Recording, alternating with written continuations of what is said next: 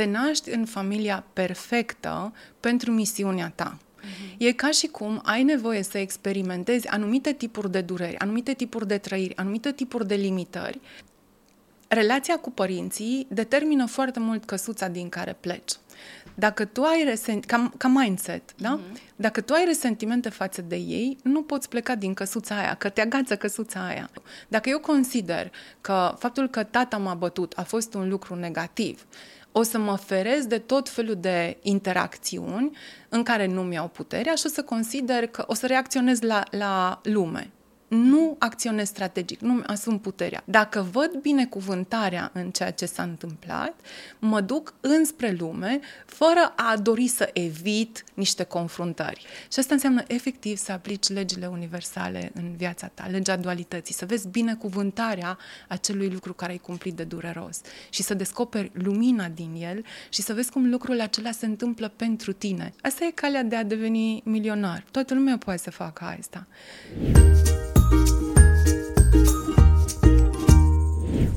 Cine vrea să facă mai mulți bani, să ridice mâna sus. Cine are o relație defectuoasă cu banii și simte că îi scapă așa printre degete, să ridice mâna sus. Cine vrea să atragă mai mulți bani și să aibă mai multă abundență și prosperitate în casă, să ridice mâna sus și să rămână aici pe recepție pentru că urmează un, tra- un uh, episod transformator, așa, revelator să zic, care ne va schimba percepția asupra banilor, asupra bunăstării. Uh, bine, tot ce am zis eu o să capete lumină cu ajutorul invitatei mele, care este Monica Ion. Expertă în remodelarea creierului, este și fondatoarea școlii de legi universale și până acum a ajutat peste o mie de oameni să-și schimbe gândirea și percepția asupra banilor și să atragă mai multă prosperitate în viața lor și să le folosească legile astea universale în beneficiul lor. O să aflăm imediat cum. Monica, îți mulțumesc foarte, foarte mult pentru că ai acceptat să vii aici în podcast și să ne ajuți puțin pe noi, că o să ne întrebe, probabil o să se întrebe cei de acasă, domnule, dar ce legătură are ce faceți voi și ce ziceți aici cu creșterea copilului? Că ăsta e un podcast de parenting. O să vedeți imediat că are o foarte mare legătură. Monica, îți mulțumesc foarte mult și bine ai venit! Ela, îți mulțumesc foarte frumos. Mă bucur tare mult pentru oportunitatea de a fi aici și de a vorbi cu tine și de a mă conecta cu tine. Mulțumesc. Um, vreau așa să ne spui, uite, zi, zine tu un mare, de unde a pornit toată chestia asta cu remodelarea creierului și de ce ai simțit tu nevoia asta? Pentru că bănuiesc că sunt lucruri pe care le-ai testat pe tine. Aș putea să spun o poveste puțin mai largă? Da, sigur, aici putem face orice. Când am fost mică, imaginează-ți că la noi în casă nu s-a vorbit despre bani. Eu nu am văzut părinții vorbind despre bani. Nu am o memorie legată de asta. De asemenea, am avut percepția că de câte ori cer bani, fac ceva rău. Îmi era rușine să cer bani de la părinți pentru că știam că nu au. Și am avut o, un, o o percepție de lipsă mare. Aveam senzația tot timpul că am hainele care sunt, nu sunt la nivelul colegilor de clasă, că nu am banii în care să, pe, pe care iau ei de cheltuit sau de mers în diverse locuri. Și pe urmă, din experiențele mele, am trăit un jos financiar foarte puternic, care a fost în perioada 2008, când a fost criza, și a fost un moment în care am fost părinte singur și îmi nu mă descurcam nicicum cu banii. Trăiam în chirie, singură, cu fetița mea și trebuia să răspund la toate nevoile copilului, plus plata chiriei și plus supraviețuirea. A fost un moment de foarte jos financiar. Îmi doream o educație foarte bună pentru Elena, pentru fetița mea, dar nu puteam să mi-o permit. Și am avut norocul și binecuvântarea ca un prieten să spună îți dau eu banii pentru um, grădinița Elenei și mi dai când poți. Dar a fost dureros faptul că nu puteam să-i ofer copilului meu ceea ce consideram că merită, ca potențial, ca șansă în viață.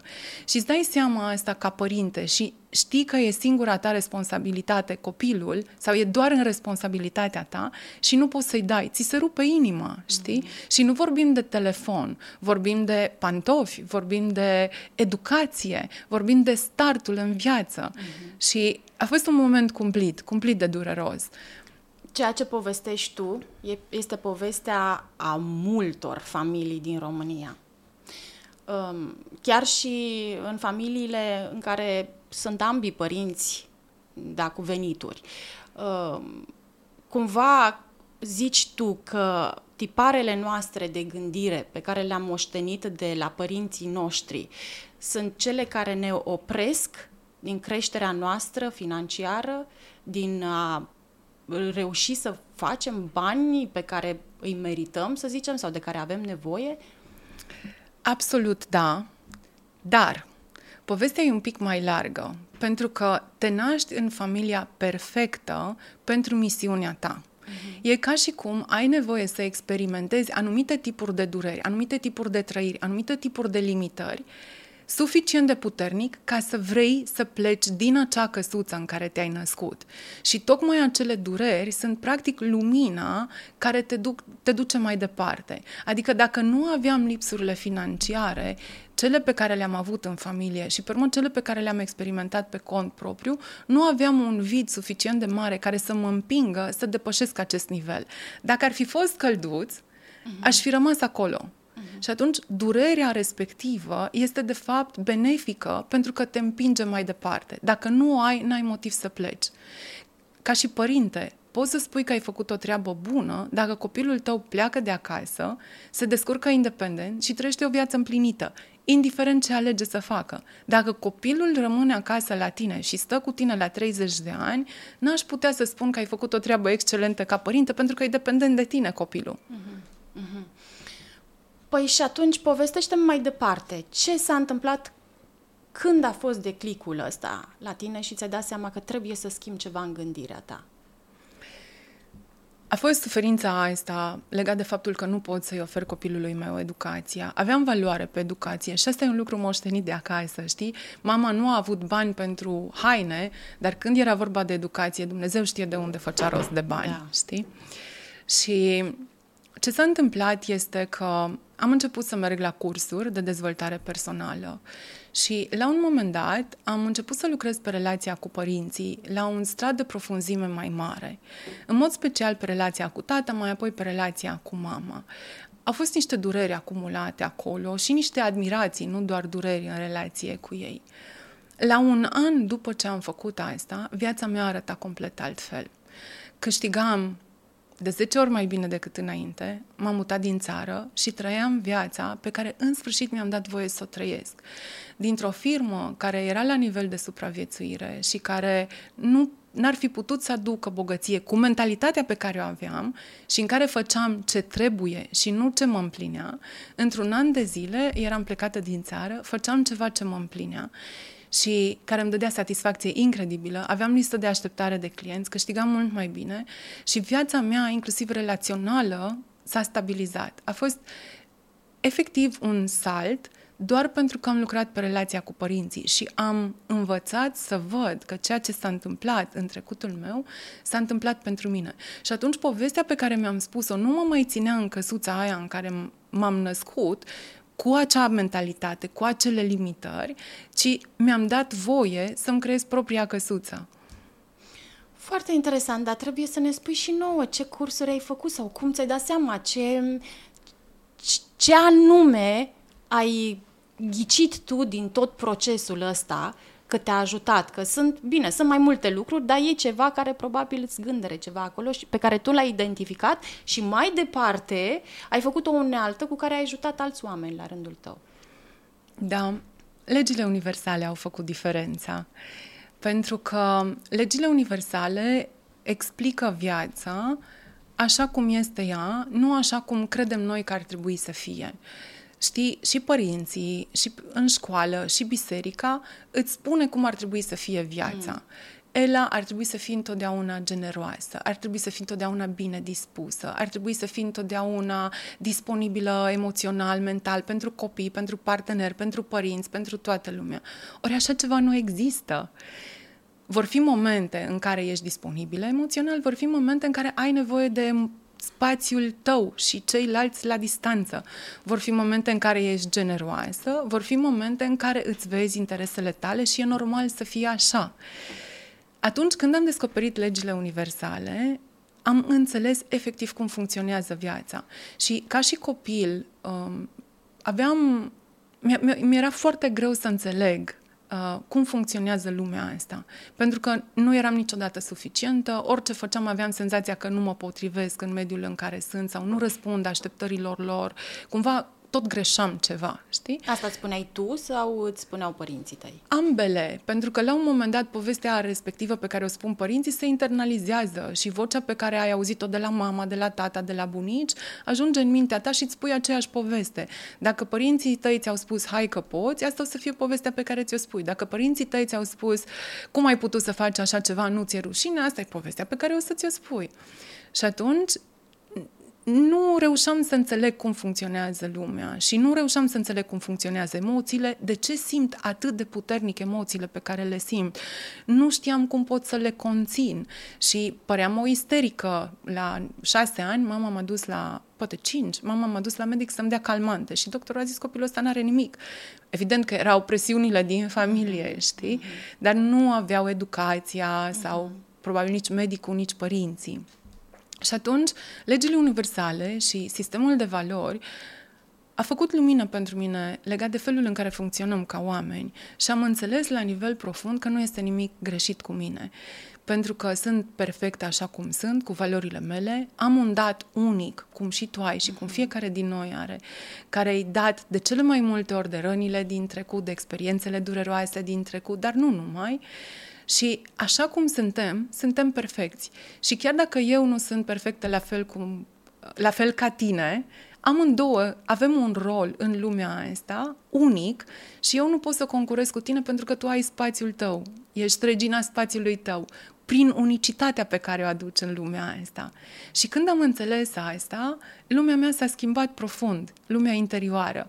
Și am acceptat și am învățat să folosesc emoțiile puternice pe care le am în favoarea mea. Nu să mă lupt cu ele, nu să le reprim, ci să le folosesc în, într-un mod constructiv în munca mea, să le găsesc locul. Până atunci voiam să le acopăr, știi, uh-huh. să le pun în baie, să închid ușa, ferecat și rămâi acolo. Dar nu funcționa. Uh-huh. Și atunci am integrat, practic, părți din mine, cărora le-am dat voie să fie într-un tot care sunt, la fel ca oricare dintre noi. Păi hai ca să um, înțeleagă și cei de acasă și eu sunt foarte curioasă să-mi povestești așa pe scurt cu legile astea universale, dacă este una mai importantă sau toate sunt importante. Spunem puțin ce presupun ele și cum ne pot ajuta să ne remodelăm gândirea. Uite, una din principalele legi pe care o folosesc e legea dualității și a polarității, care spune că, în esență, de fiecare dată există un echilibru perfect un soi de neutralitate. Și tot ce se întâmplă în lumea aceasta este neutru. Nu este nici bine, nici rău. Exemplul pe care l-a dat colegul meu mai devreme este plouă. Faptul că plouă e bine sau rău nu e nici bine, nu e nici rău. Dar dacă pământul e uscat și ai plantate niște semințe, faptul că plouă e un lucru pozitiv și o să-l interpretezi ca fiind pozitiv. Dacă ai o gaură în acoperiș și îți plouă în casă, vei interpreta ploaia ca fiind un lucru negativ. Corect. Ea nu este nici pozitivă, nici negativă, doar este. Și atunci vine o persoană, un om, cu valorile lui, cu modul lui de, de a gândi și se uită la ce se întâmplă în jur și va spune acest lucru este pozitiv, acest lucru e negativ. Imaginează-ți această etichetă de pozitiv sau negativ pe care o pui asupra unui lucru ca un element care perturbează echilibru. Și acest element va deforma felul în care reacționezi la lume, pentru că nu reacționezi la neutru, vei crea o mhm. polaritate. Ca atare, nu mai poți să gândești și să acționezi strategic, ci vei reacționa la ce se întâmplă. Să-ți dau un exemplu. Dacă eu consider că faptul că tata m-a bătut a fost un lucru negativ, o să mă ferez de tot felul de interacțiuni în care nu mi-au puterea și o să consider că o să reacționez la, la lume nu acționez strategic, nu asum puterea, pentru că îmi spun povestea respectivă. Dacă văd binecuvântarea în ceea ce s-a întâmplat, mă duc înspre lume, fără a dori să evit niște confruntări. Pa, păi ce spui tu, Monica, acum? O să nască, îți dai seama ce o să zică cei de acasă. Adică cum să consider eu că dacă tata m-a bătut, pot eu să fiu ok cu chestia asta. Unde este secretul? Să faci pace cu părinții tăi? Cu, cu relația cu, pe care ai avut-o cu părinții când erai mic? Asta este un prim nivel de subordonare, știi? Relația cu părinții determină foarte mult căsuța din care pleci. Dacă tu ai resent, ca, ca mindset, da? Mm-hmm. Dacă tu ai resentimente față de ei, nu poți pleca din căsuța aia, că te agață căsuța aia. Dacă ai admirații față de ei și spui, wow, tata a fost cel mai bun tată, mama a fost cea mai bună mamă, din nou nu o să poți să pleci din căsuța aia. Mm-hmm. Și atunci, să faci pace cu părinții tăi înseamnă inclusiv să folosești legea dualității și să vezi cum ceea ce au făcut și consider ca fiind negativ a avut beneficii, ceea ce consider că au făcut și vezi ca fiind pozitiv are dezavantaje și în felul acesta echilibrezi spațiul acela, nu te mai agață nimic, ca tare poți să pleci în alt spațiu. Mm-hmm. Și urmează un alt nivel de subordonare, știi? Că pleci din căsuța părinților, pe urmă ai un șef și pe urmă ai o autoritate față de care, la care te uiți așa în sus și pe care nu o poți depăși. Și există diverse nivele de subordonare pe care le tot echilibrăm. Știu că sună foarte tehnic subordonare. Înseamnă să rămâi sub umbrela acelei persoane și orice guru pe care îl admiri este până la urmă o umbrelă, un capac pentru tine, pentru că vezi că ești mai puțin decât el. Nu da. ești liber să fii da. într totul tu însuți sau tu însăți. Uh-huh. Um, procesul ăsta de a accepta lucrurile, pentru că și eu acum stau și mă gândesc, domnule, cum aș putea să accept că s-a întâmplat, cum aș putea să văd binele în ce s-a întâmplat. E un proces care durează, e mult de lucru cu tine. Cum, cum, ai, cum, ai, cum ai reușit tu să faci asta? Adică acum că zici un an și ceva la chestia asta, nu mi se mai pare atât de mult, știi? Nu durează un an. Poate Dar e vorba dureze... despre iertare, de fapt, aici? Um, Sau o să spun ceva o să spun ceva ce nu o să placă. Mm. Um, iertarea presupune o poziție de superioritate. Pentru că dacă suntem de la egal la egal, nu există decât iubire. Eu sunt în poziția de a ierta când eu spun că tu ai greșit și eu, în bunătatea mea, am să te iert.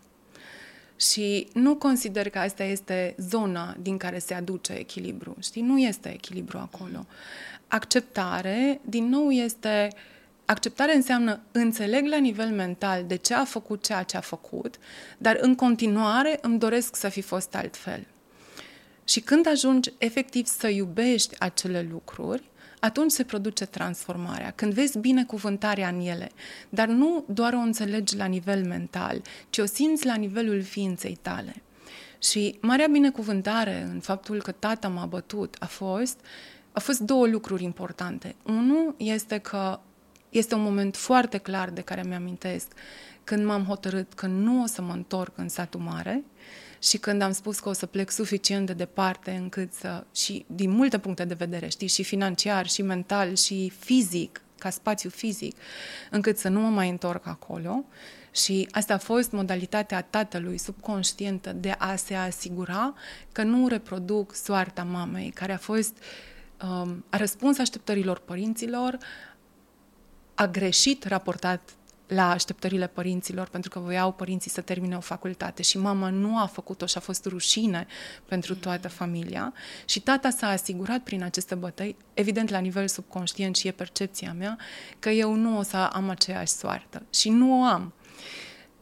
A doua mare binecuvântare este că mi-am descoperit puterea de a înțelege și de a citi lucrurile dincolo de ceea ce vor oamenii să spună. Puteam să prevăd din secvența aia în care se desfășurau evenimentele până ajungeam să fiu bătută, puteam să prevăd ce se întâmplă. Și asta folosesc zilnic în relație cu clienții mei. Dacă nu aș fi iubit momentele respective de traumă, nu mi-aș fi asumat puterea.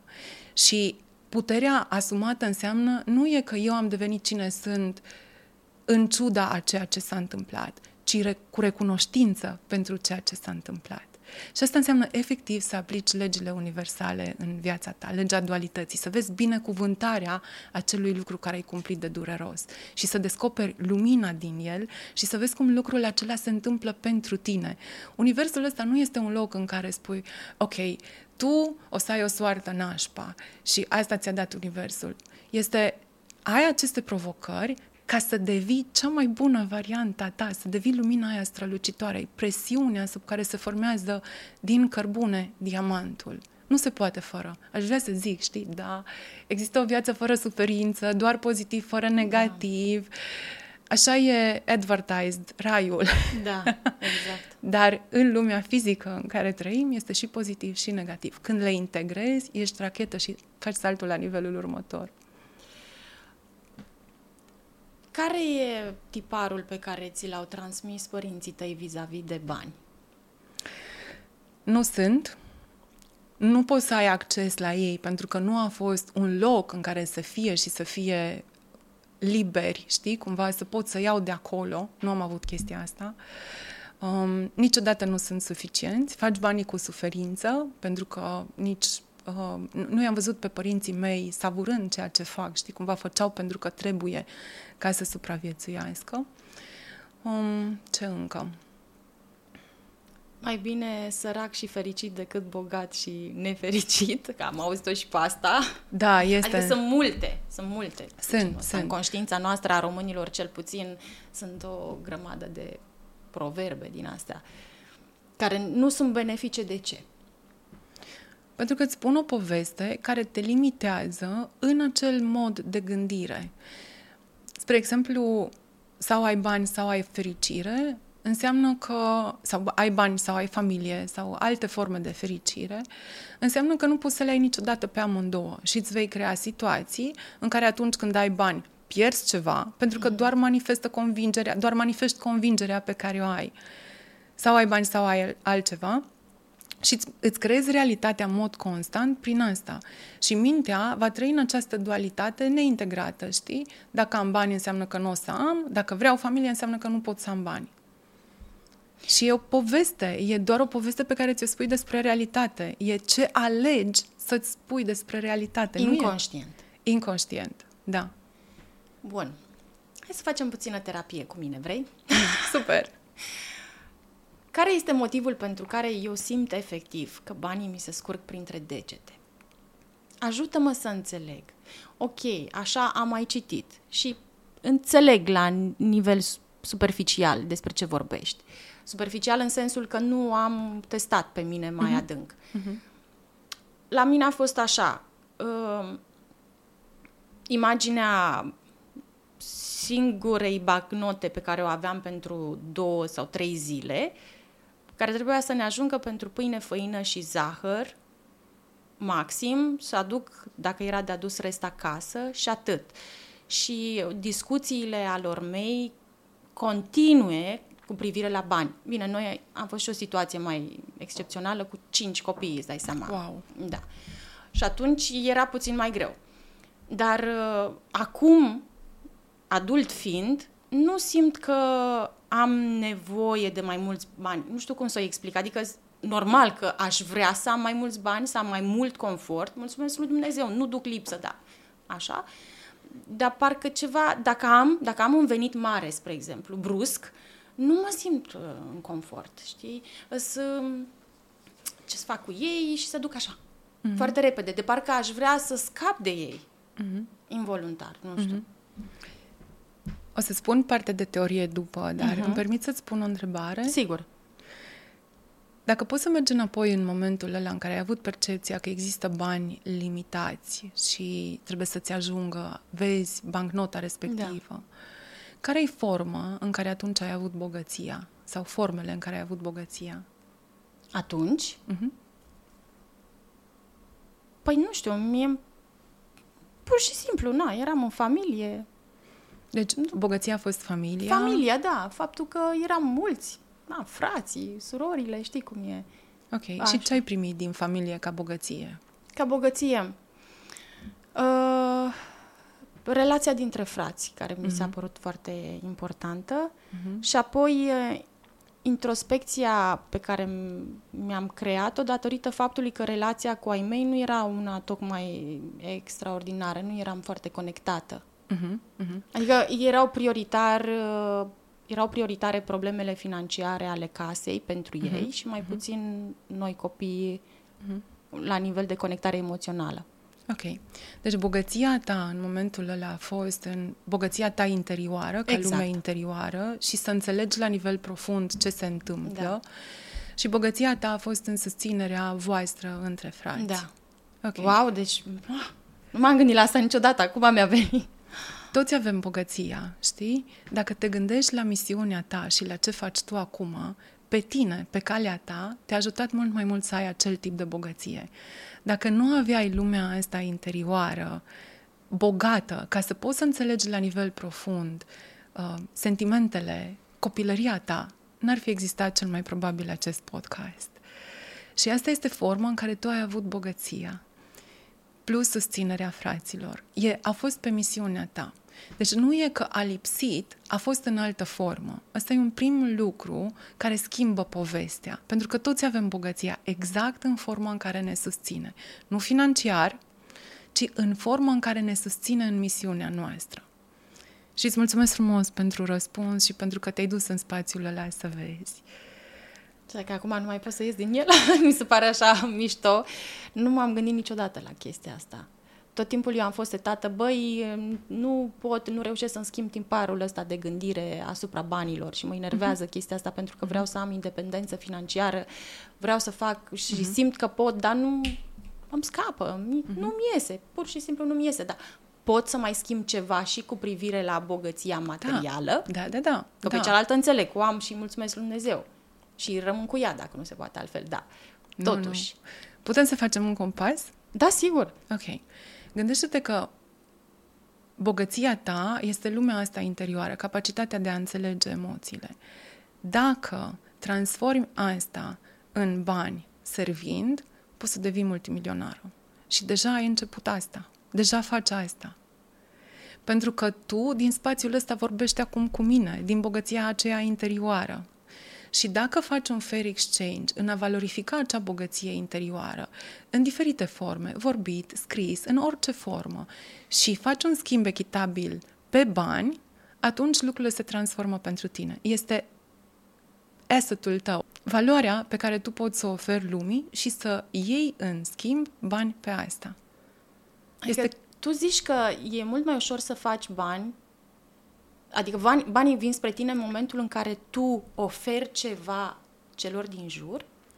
Ce este aliniat cu tine, uh-huh. ce este din, dintr-o percepție de lipsă din trecut, știi, dintr-o uh-huh. durere din trecut de cele mai multe ori și cu dorință de a servi, de a rezolva problemele celorlalți. E ca și cum îți pui talentul sau talanții la lucru, uh-huh. în serviciul celorlalți.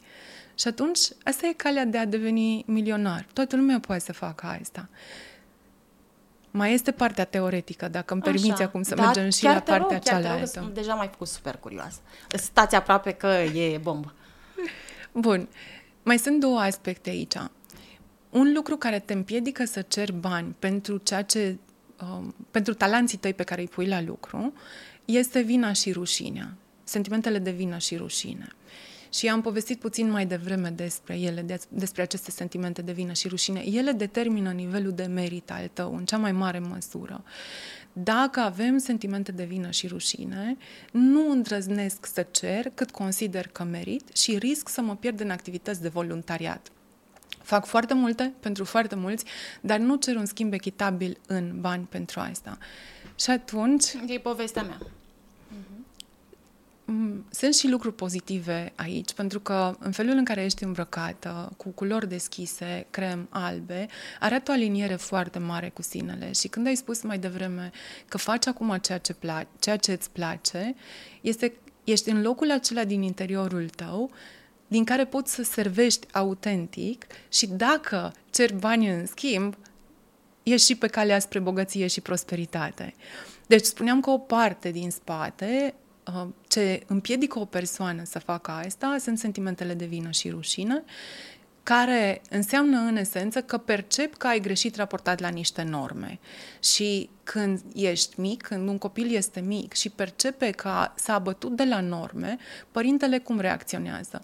Nu te mai joci, nu mai ești cu copiii, stai în camera ta singur, îl privează de afecțiune, îl privează de dragoste, îl privează de ceva. Și copilul învață, atunci când mă abat de la normă, o să am o consecință negativă, o să fiu privat de ceva, o să fiu pedepsit. Și nu mai face părintele lucrul ăsta, ci își reproduce tiparul din nou și din nou el singur. Ca atunci când câștigi o sumă mare de bani și o pierzi foarte repede prin faptul că apare un accident sau se întâmplă ceva, că banii ăia pleacă de la tine. Părinții pățesc ceva și au nevoie de bani să-și repare casa. Se duc banii. Asta e prima parte, cu vină și rușine. A doua parte este cu banii în valori. E important să ai bani în valori, adică să ai focus pe ei ca scop în sine. Pentru că dacă nu, Imaginează-ți că ai o relație cu o persoană asupra căreia nu-ți acorzi, nu-ți orientezi atenția. Cum poate să crească relația respectivă? N-are cum. Îi ignori, știi? Ignori persoana respectivă, ignori banii. N-au cum să crească, n-au cum să lucreze pentru tine. Banii în valori înseamnă că ai focus pe ei ca scop în sine. Să-i economisești, să-i gestionezi cumpătat, să-i împarți pe bugete, să începi să-i investești, să, să te gândești la ei, la destinația lor, ce faci cu ei. Dacă ai cele două, adică un nivel de merit crescut și ai focus pe bani, atunci banii nu-ți mai pleacă dintre, nu ți se mai scurg printre degete. Ce facem noi ca să scăpăm de vinovăție? Că asta e foarte important. Și mai mult decât atât, noi ca părinți, cum ar fi bine să schimbăm relația noastră cu copiii, modul în care ne raportăm la bani sau să învățăm pe ei să se raporteze diferit? Ok. Pentru ca să dizolvăm sentimentele de vină și rușine și să le transformăm, aplicăm legea dualității în primul rând.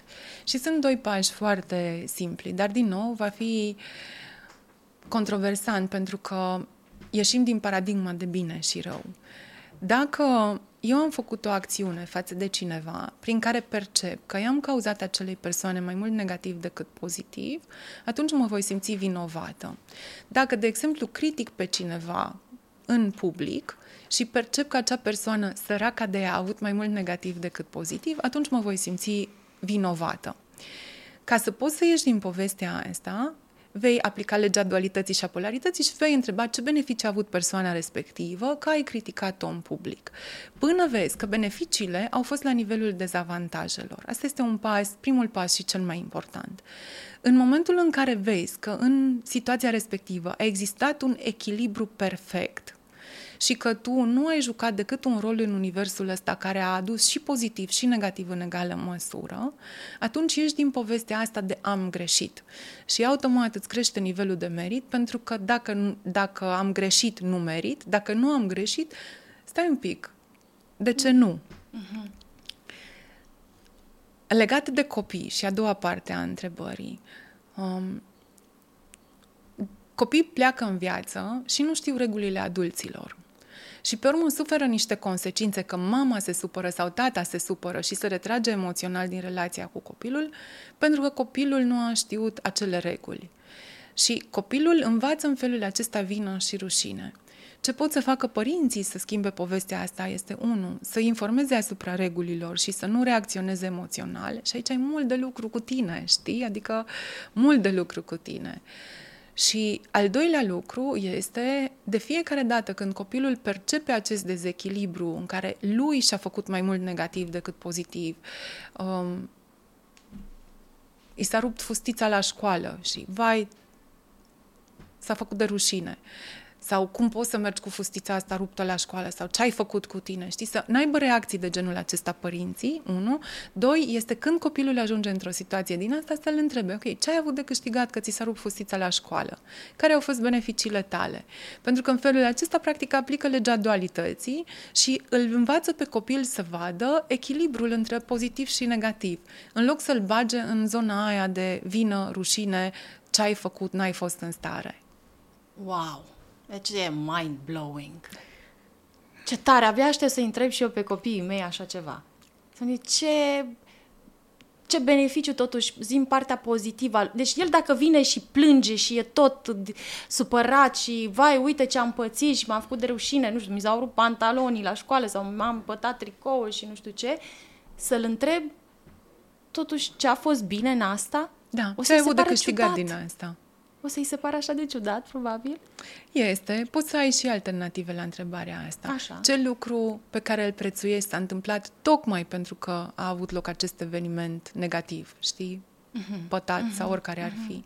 Ce ce a fost posibil tocmai datorită acestui eveniment. Uh-huh. Și înveți mintea să gândească puțin altfel. A, păi uite, a venit uh, Maria lângă mine și m-a îmbrățișat și uite, celălalt coleg mi-a sărit în ajutor și am văzut ce bogăție de, de resurse am.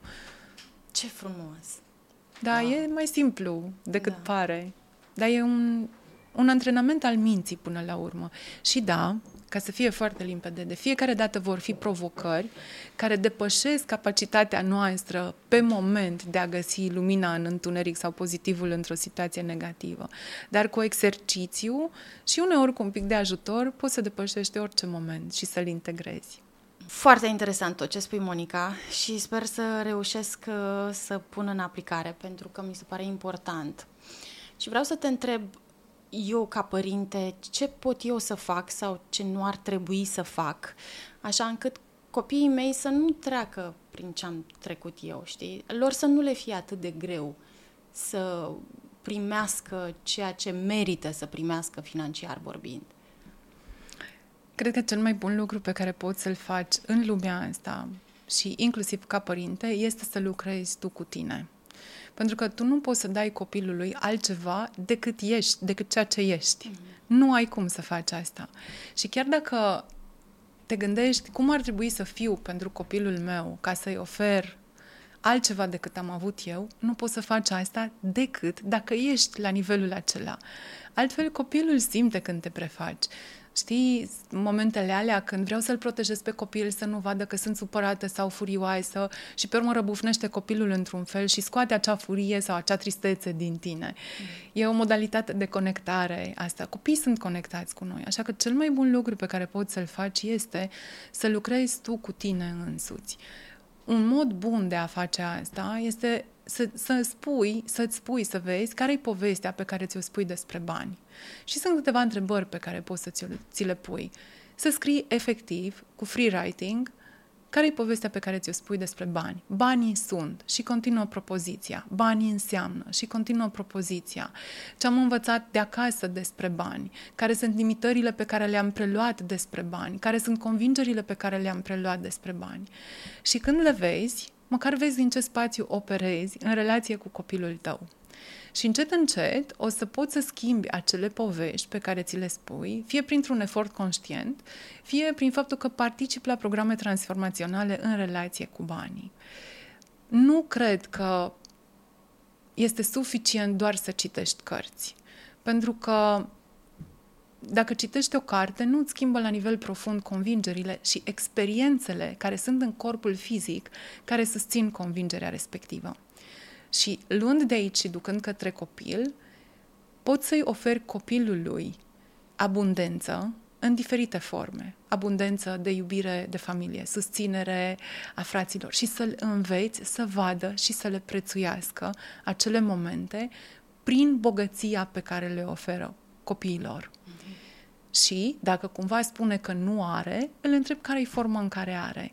Dar acest exercițiu este și pentru tine și pentru el în egală măsură. Asta e exact ce ai făcut tu cu mine. Exact. Pentru că în moment, bogăția nu înseamnă doar banii. Bogăția e sub diferite forme și atunci copilul mai departe, dacă el învață, vede de la tine cum cum reușești tu să îți transformi bogăția asta și ușor, ușor să crești și financiar, asta va face și el, asta, asta va fi tiparul lui. Adică așa va învăța să facă. Exact. Și dacă îmi permiți, da. bogăția este libertatea de a te bucura pentru ceea ce ai. Da. Asta e bogăția. Libertatea de a te bucura pentru ceea ce ai. Nimic mm-hmm. altceva. Mhm. Da, un prim pas extrem de important, exact cum ai făcut tu cu mine, este să conștientizezi care este bogăția ta. Da. Talentul și tău. de acolo, de acolo să pleci mai departe și să vezi că din bogăția aia, în momentul în care dai mai departe, vine către tine și cealaltă bogăție. Așa e. Cea financiară. Foarte frumos. Sunt curioasă să-mi povestești, pentru că așa am citit, dacă ai ajutat peste o mie de oameni. Uh, în ce constă un program din ăsta transformațional, nu? Um, un program pe care tu îl faci. Spunem așa, ce faci tu cu oamenii de le schimbi total, de le modelezi creierul, le remodelezi creierul? Eu personal am ajutat o mie de oameni, am susținut o mie de oameni prin programe, dar mai avem colegi care fac și ei lucrul ăsta, așa că am ajuns deja la 1700 de oameni pe care oh. i-am susținut să treacă prin aceste programe Felicitări. și să aibă schimbări radicale. În felul în care relaționează cu banii, cu ei înșiși. Mm-hmm. Ce facem efectiv este că acționăm asupra cauzei cauzelor, adică asupra acelor percepții care determină emoțiile și pe urmă acțiunile, comportamentele. De la percepție pleacă totul, de la felul în care mintea interpretează ceea ce se întâmplă în afară. Cu legile universale acționăm asupra acestei cauze a cauzelor și aducem echilibru în așa fel încât să nu mai fi blocat în povestea pe care ți-o spui. Spre exemplu, în Inspired Money Foundation lucrăm pe trei dimensiuni importante. Unul este creșterea nivelului de merit prin faptul că dizolvăm sentimentele de vină și rușine. Al doilea lucru este că închidem buclele legate de bani și datorii, pentru că altfel mintea e ca un calculator în care îți deschise foarte multe ferestre și te tot gândești ce ar mai trebui să faci, de unde mai ai de recuperat, unde mai ai de dat și nu are liniștea să vadă oportunitățile. Și a doua parte permite minții să vadă oportunitățile, altele decât cele pe care le-ai văzut până acum. Pentru că dacă îți deschise prea multe ferestre, vei vedea doar oportunități de supraviețuire. Dacă e liniște și sunt închise ferestrele, vei vedea oportunități mai mari, nu de pe o zi pe alta, de la o săptămână la alta, ci oportunități de a construi avere, de a avea bogăție pe termen lung. Și al treilea lucru foarte important pe care îl facem în program este că îi susținem pe clienți să vadă cum banii sunt un scop în sine și un mijloc pentru ceva mai mare. Și aici povestea care mi-a atins sufletul cel mai mult este catedrala la, la Sagrada Familia, care este ai o, sen, ai o senzație de conectare cu Dumnezeu când intri în catedrala respectivă. Și dacă o vezi ca și construcție, este de complexitate deosebită. Și am stat și m-am gândit la acea minte umană, Gaudi, care a reușit să conceapă această catedrală, care să o vadă în ochii minții lui, să o deseneze și să creeze ceva care se termină la 100 de ani după moartea sa, ca și construcție.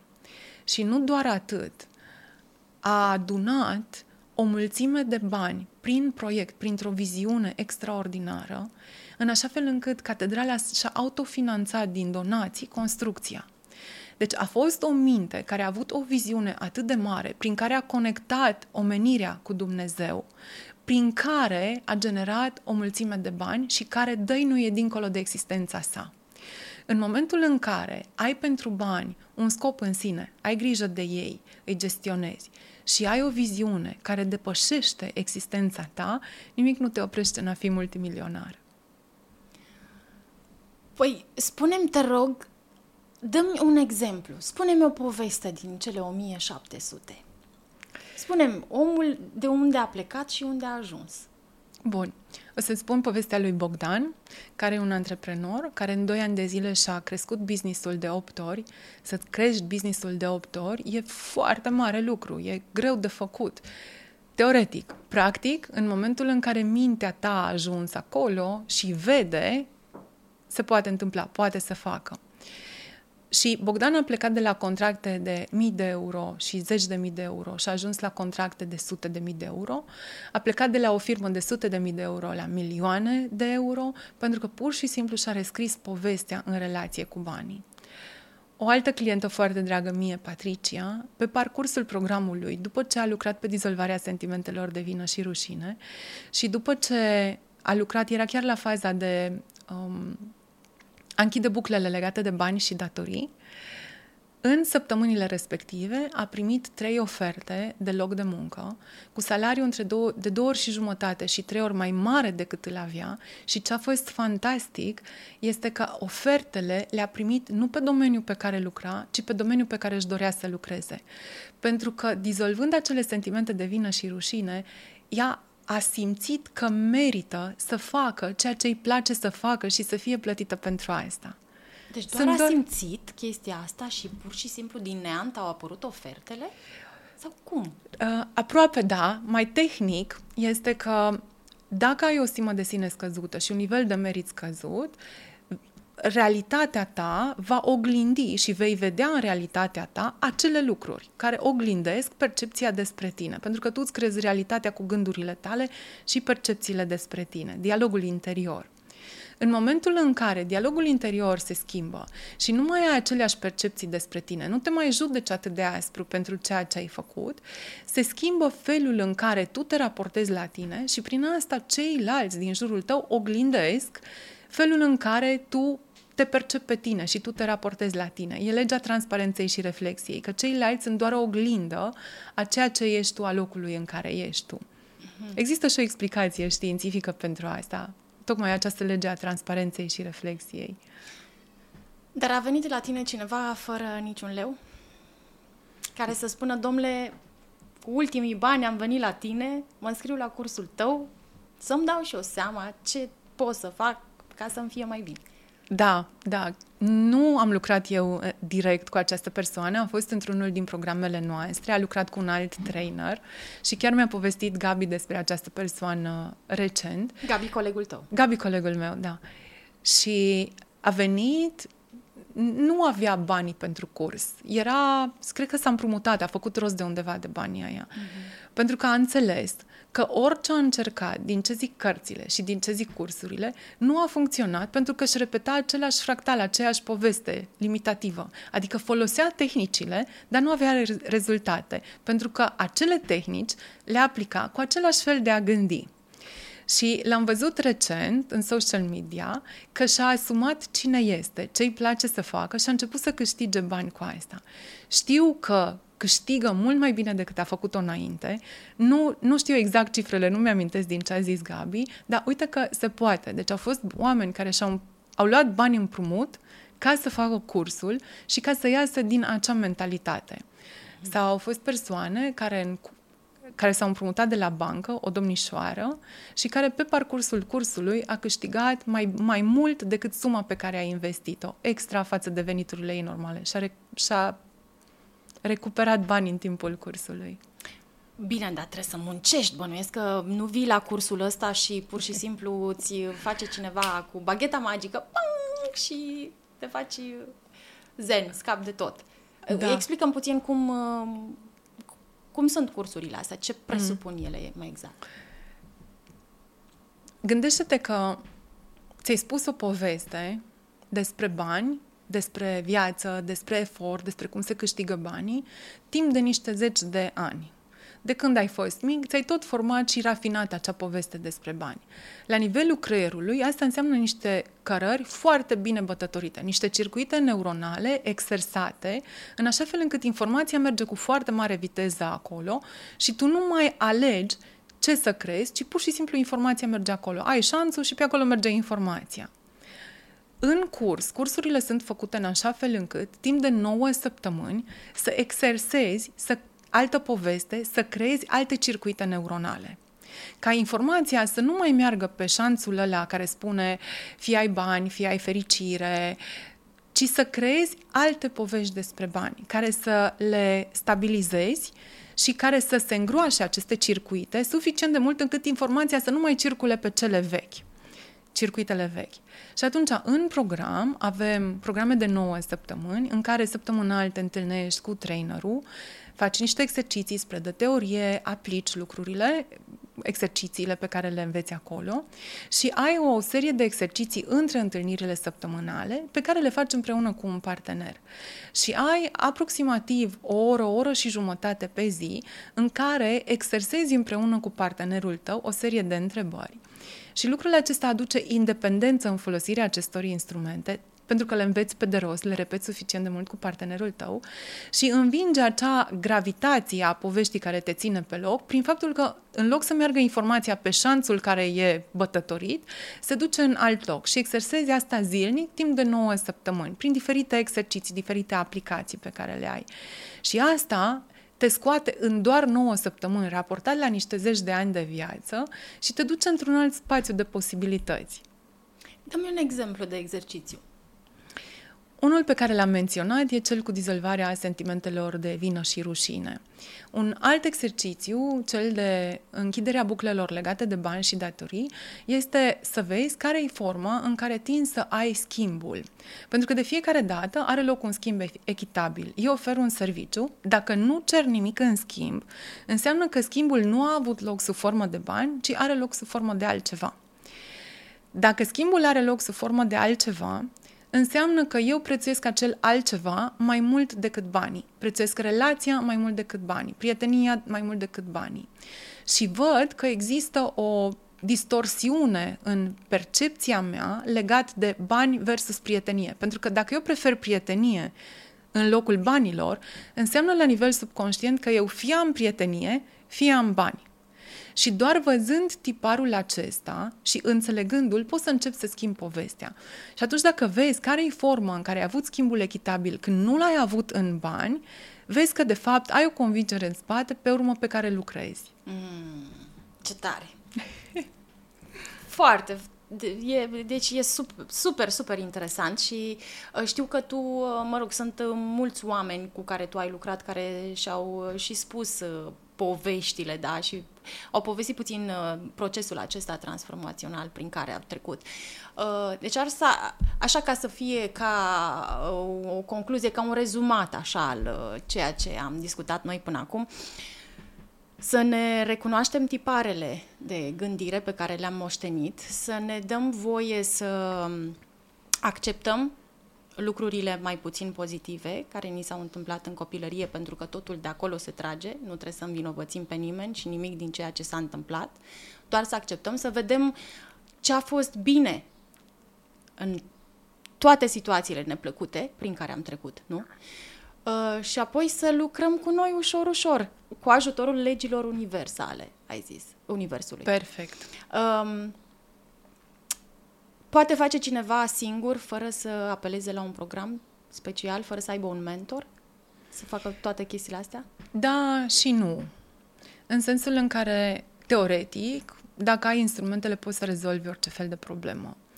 Practic, fiecare din noi are momente cu încărcătură emoțională atât de mare încât e orb la cealaltă parte, știi? Se întâmplă ceva ce judec atât de puternic negativ, încât mintea nu vede nici cum cealaltă parte. Și în situația asta, de exemplu, când ai sentimente mari, puternice de vină și rușine, pot să dau un exemplu? Da, cum să nu? Um, sentimente de vină și rușine legate de întreruperea unei sarcini. Sunt multe femei care au această experiență și trăiesc cu această uh, blamare de sine, cu această judecată de sine foarte puternică. Când judecata de sine este atât de puternică, mintea singură nu poate să vadă opusul, pentru că e în același film, în aceeași poveste. Și atunci, o perspectivă din afară și un ghidaj din afară te poate ajuta să începi să găsești răspunsurile.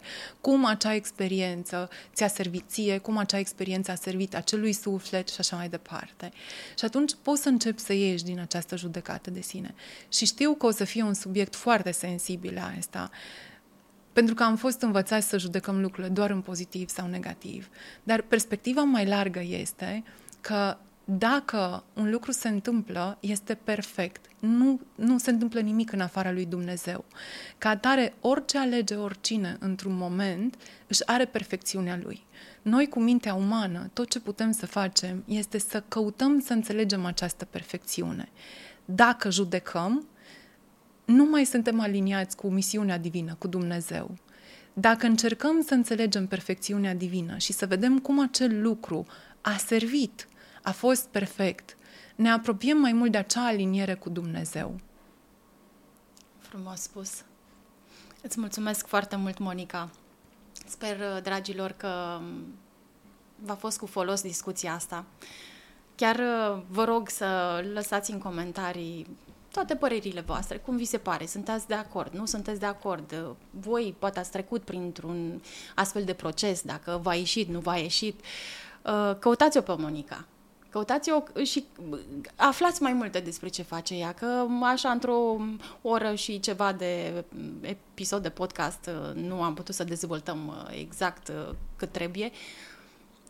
Pe mine m-a lăsat îngândurată și promit să încerc să fac să fie mai bine pentru mine, pentru mine, dar în special să dau mai departe copiilor mei o lecție, să vadă în mine un tipar mai, mai bun, să funcționeze pentru ei mai bine, poate.